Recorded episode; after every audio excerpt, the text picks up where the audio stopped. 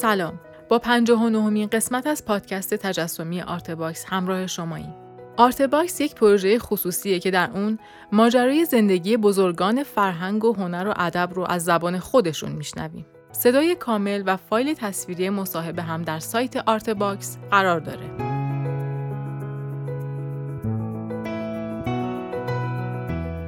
در این پادکست غلام حسین نامی درباره دیدگاهش نسبت به هنر و جنبش سقاخانه با ما صحبت می‌کنه. ازتون دعوت می‌کنم تا با هم بخش دیگه ای از این تاریخ شفاهی رو بشنویم.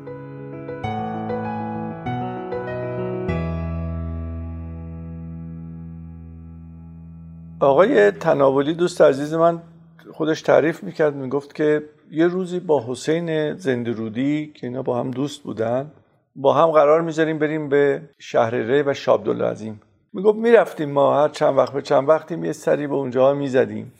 می‌گفت ما همیشه تو ذهنمون این دغدغه بود که ما باید یه جوری ایرونی بودن خودمون رو نشون بدیم تو کارامون. ولی خب هیچ وقت پیش نمی اومد تا اینکه اون روزی که ما رفتیم با حسین زندوری رفتیم به شهر ری و شابدالعظیم گفت در اونجا یه پیرمردی بسات داشت و یه سری پسترهای کوچولوی رنگی مذهبی چاپ کرده بودن. اون میفروخت. که سرشار بود از رنگهای بسیار زنده با شعارهای مذهبی. دیدیم چقدر قشنگن اینا.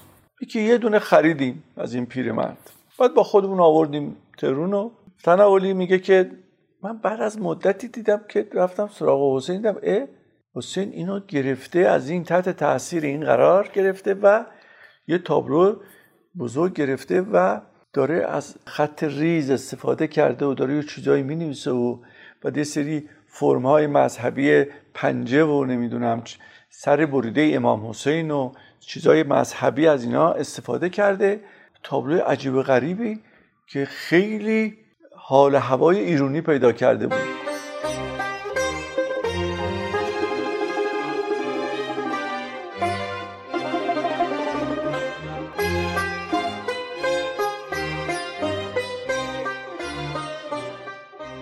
خود تناولی هم می‌بینیم که در کارش میاد. البته تناولی بعدها از این جنبش در حقیقت می‌کشه کنار و او اصلا نگاه دیگری به سنت های ایرانی و بومی ایران داشت. اون به ادبیات ایران خیلی پرداخت و به هنرهای بومی ایران خیلی بها داد. در کارش اینا به شدت بروز کرده تا به امروز. اما زندرودی همچنان دنبال خط و نقوش سنتی رو گرفت و کم کم دیگه تو بعضی از کارهاش اون نقوش هم از بین رفت و با حروف فارسی شروع کرد به خلق اثر هنری نقاشی که بقیده من خیلی آگاهانه این کار رو کرد شخص زنده رودی. بعد از اونم بعد می‌بینیم که آقای احسایی مافی و پیلارام دنبال این نقاشی خط رو گرفتن و در حقیقت از دل سقاخانه نقاشی خط هم به وجود آمد.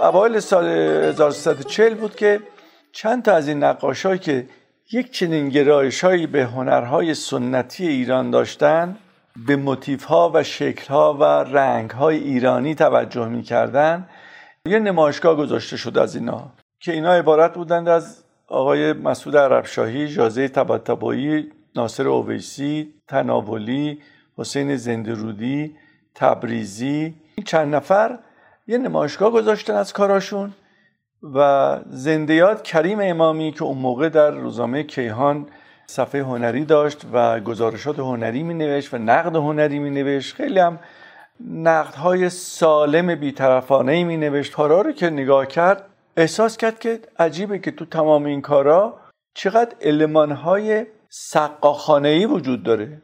خب سقاخانه رو که همه می‌دونیم جاهای محلهایی بود که در زیر گذرها هنوزم تو شهرستان ها وجود داره که من اسمشو مینی مسجد گذاشتم. کریم امامی دید که چقدر اون موتیفایی که در اونجا هست چقدر اینا تو این کارا وجود داره.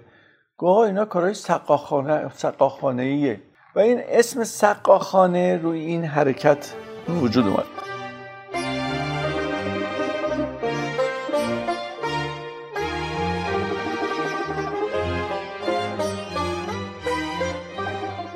خیلی های اسمش مکتب سقاخانه می‌ذارن که من مخالفم برای اینکه مکتب تعریفی داره. مکتب منیفست داره مکتب یه گروهی هستن که میشینن از قبل هماهنگی می‌کنن توافقاتی رو روی فلسفه هنری و نگاه هنری دارن روی کاغذ میارن و میشه یه مکتب و یه دم پیرو پیدا می‌کنن. اما اینا اصلا زیادا با هم ارتباط نداشتن. بعدا هم ازشون میپرسیدیم که تو جزء سقاخانه قبول نداشتن.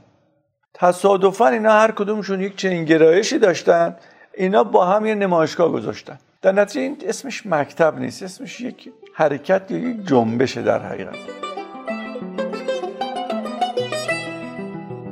بسیارشون با پرداختن به بعضی از موتیف معمولی در سطح حرکت کردن. بعضیاشون به عمق حرکت کردن. تعدادشون کم اونایی که به عمق رفتن. زندرودی تناولی و قندریز بقیده من این سه نفر کسانی بودند که خیلی عمیقا به سنت های ایرانی اسلامی و بومی ما توجه کردند و آگاهانه این سنت ها رو به روز کردن. جنبش سقاخانه اگر با یک منیفست محکم و نگاه عمیق به مسائل حرکت اگر می‌کرد می‌تونست یک مکتب ایرانی باشه که در دنیا صدا بکنه و مطرح بشه. و شاید هم حکومت در اون دوره هم اینا رو خیلی ساپورت می‌کرد. به همین دلیل بود. دلش می‌خواست که این مکتب سقاخانه به عنوان یک مکتب ایرانی مطرح بشه. ولی متاسفانه خود این جنبش این توانایی رو نداشت که به اونجا برسه. علتش هم پرداختن به سطح بود در بعضی از این افراد که خیلی روبنایی عمل کردن. ولی خود من شخصا متاسفم که یک فرصت بسیار استثنایی رو هنر ایران از دست داده سر جریان سقاخانه که می‌تونست این به عنوان یک مکتب ایرانی اصلا مطرح بشه در دنیا. پروسه خلاقیت چگونه شکل می‌گیره؟ ما یه مثلث داریم. رأسش دریافت نقاشه از جهان پیرامونش. این دریافت یا از طریق چشمه که بیشتر از طریق چشمه در مورد نقاش ولی همه حواسش هست. تمام حواس پنجگانش کمک می‌کنن که از محیط اطرافش و پیرامون اونجا که زندگی می‌کنه هر جا که هست دریافت بکنه چیزایی رو. این دریافت ها میاد میره به زل دوم مثلث. زل دوم مثلث چیه؟ من اسمشو می‌ذارم انبار ذهن هنرمند یا تحلیل مرحله تحلیل. دریافتار داریم اینجا تحلیل میشن. حالا انبار ذهن من همیشه مثال می‌ذارم میگم آقا ما یه صندوقچه داریم توی این خیلی چیزا هست. توی انبار ذهن ما خداگاهی ناخداگاهی آرزو خواب خیال الوهیت تمام اینا وجود داره. دانش اطلاعات. من همیشه این مثالم می‌زنم که روشن بشه. میگم آقا یه دونه گل سرخ من دیدم دریافتم از جهان یک گل سرخه. این گل سرخ میاد میره تو مرحله تحلیل. اونجا با اون عناصری که در مرحله تحلیل وجود داره قاطی میشه. یه شکل گل سرخ ما دیدیم اومده اینجا با این عناصر همزبان شده قاطی شده همسو شده تاثیر گرفته. مثلا مثال می‌زنم خاطره یا مموری در حقیقت یک عنصر خیلی تاثیرگذاریه خاطره میاد رو شکل گل سرخ اثر می‌ذاره. از این ور این شکل گل سرخ که تحت تاثیر عنصر خاطره در ذهن هنرمند قرار گرفته میاد بیرون میره به زل سوم. زل سوم چیه؟ زل سوم خلاقیت آفرینش هنریه. خب این آفرینش هنری الزاماتی داره. باید آگاه باشی طراحی بدونی نقاشی بدونی رنگ بدونی مبانی بدونی آکادمی رفته باشی. باید شناخت داشته باشی ابزار بشناسی تکنیک بشناسی. اینا رو همه رو داری. خب همه رو که داری حالا یه غذا داری به نام گل سرخ که تحت تاثیر عنصر خاطره قرار گرفته. اومده حالا زیر دست نقاش. همه اینا در یک آن اتفاق میفته میاد در دست نقاش می‌خواد گل سرخ نقاشی کنه. بدونی که خودش بخواد داره خاطره رو نقاشی می‌کنه. دیگه شکل طبیعی گل سرخ دیگه بین رفته. حالا این گل سرخ تحت تاثیر اون خاطره به شکلی در میاد که با شکل اولیاش زمین تا آسمان تفاوت داره. مثلا خاطره چه می‌دونم اگر نوجوانی بوده اولین عشقش رو دیده که اولین گل سرخ رو براش برده یه شکلی پیدا می‌کنه اون گل سرخ شاداب و سرزنده و رنگهای زنده. اگر گل سرخش مثلا سر قبر مادرش برده غمگین و سوگوار و ناراحت یه شکل دیگری پیدا می‌کنه رنگاش عوض میشه شکلش عوض میشه. بعد اینجاست. که یه مخاطبی میاد میگه که آقا این گل سرخ اسمش این کجاش به گل سرخ می‌خوره؟ نمی‌دونه که پروسه خلاقیت یعنی چی؟ چگونه شکل گرفته این خلاقیت؟ این پروسه که اصل اساسش بر شهوده بقیده من این شهود در حقیقت یک نوع الهامه. الهامی است که همیشه به هنرمند صادق صمیمی آگاه وارد میشه. ولا غیر. الهام هیچ وقت به یه هنرمنده که این کاره نیست و حالیش نیست و اصلا نمی‌دونه هنر چیه و هیچی نمی‌دونه وارد نمیشه. الهام به کسی وارد میشه که خودش شد تحت اختیار این شهود قرار میده و تحت تمام عوامل ذهنی و استعدادها و توانایی های خودش قرار میده و بدون آگاهی یک اثری رو خلق می‌کنه. ما همیشه در خلاقیت متکی به منطق و احساس هستیم. هنرمند نمی‌تونه از این دوتا فارغ بشه. هم منطق و هم احساس. این دوتا با هم کار می‌کنه. یه جاهایی هست که احساس آدم قوی تره اون احساس ولی از قبل منطقی شده یعنی آموخته شده که امروز دیگه احتیاج به منطق نداره. خودش یه نوع منطق شده ولی شکل احساسی داره که اینو بهش در حقیقت فلبداهگی میگیم. اگر هنرمندی بسیار با تجربه و آگاه باشه فلبداهگیاش همش احساساتی هست که همه از قبل با منطق آمیخته شدن. یعنی کاملا آگاهانه است. ضمن که کاملا احساسی.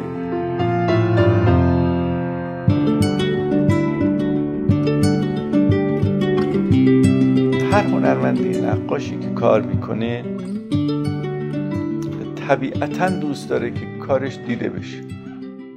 به معنای دیگر ارتباط برقرار کنه با مخاطبش. اینجا ما یه مثلث داریم. هنرمند اثر هنری مخاطب. این مثلث رو باید بررسیش کن هنرمند کار خودشو می‌کنه. بدون توجه به مخاطبش. بدون توجه به فروش کارش. به هیچ چیزی توجه نمی‌کنه. یک هنرمند اصیل جز این کاری نمی‌کنه. حالا این حرفی که زده میشه باید یک کسی بشنوه ببینه. بعد میرم تو گالری. میره در گالری و مخاطب میاد. از دو حال خارج نیست. مخاطب ما یا به زبان هنر نقاشی به زبان هنر امروز و به زبان هنر هنرمند آشناست یا نیست. اگر هست مشکلی نداریم. هم هنرمند خوشحاله هم مخاطب. کاری کرده مخاطب حس کرده درک کرده یا خوشش آمده یا بدش آمده در هر دو صورت و رضایت خاطر داده میره بیرون. ولی اگر مخاطب این زبان ها رو ندونه چی کار باید این اون معضل بزرگی است که همچنان البته یک کمی الان بهتره ولی همچنان در طول این 93 سال تاریخ نقاشی ما وجود داشته و داره که مخاطب ما نه به زبان هنر آشناست نه به زبان هنر امروز آشناست نه به زبان هنرمند آشناست. هنرمند زبان داره. کار من زبان منه. تو باید نامیری بشناسی. زبان هنرش رو بفهمی. این وقتی این کارا رو می‌کنه چه منظوری داره؟ چی داره بیان می‌کنه؟ از لابلای خط و رنگ و فرمش تو بایستی محتویات ذهنیشو بکشی بیرون. هنرمند هیچ وقت در هیچ دوره از زمان وظیفه نداشته که پای کارش بیسته توضیح بده. توضیحشو داده تموم شده میره خونش و همین دلیل بعضی از هنرمندان شب اولی نمایشگاهشون نمیان. اصلا نمیان تو نمایشگاهشون. میگن ما کارم کردم مردم می‌خوام ببینن برن ببینن. اما این مخاطب ما مشکل داره.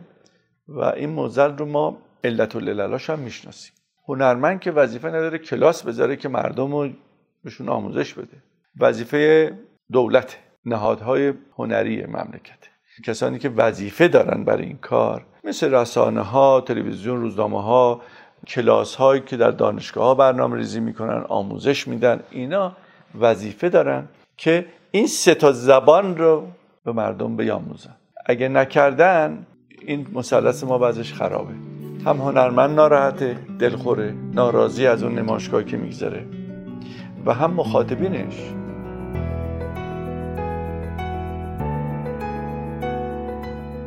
ممنون از همراهیتون. اونچه که شنیدیم قسمت ششم، هفتم و نهم مصاحبه تصویری با غلام حسین نامی در سایت آرتباکس بود. تهیه کننده پروژه فخرالدین انوار، همکاران این قسمت سروناز ذوالفقار، حسین سلامت و حسین راستی. تولید پادکست زهرا بلدی و پرهام وفایی. ضبط در استودیو پاییز. در قسمت بعدی غلام حسین نامی درباره گروه آزاد با ما صحبت می‌کنه. من آزاده نوزاد مقدم هستم و خوشحال میشم که آرتباکس رو به هنردوستان معرفی کنید.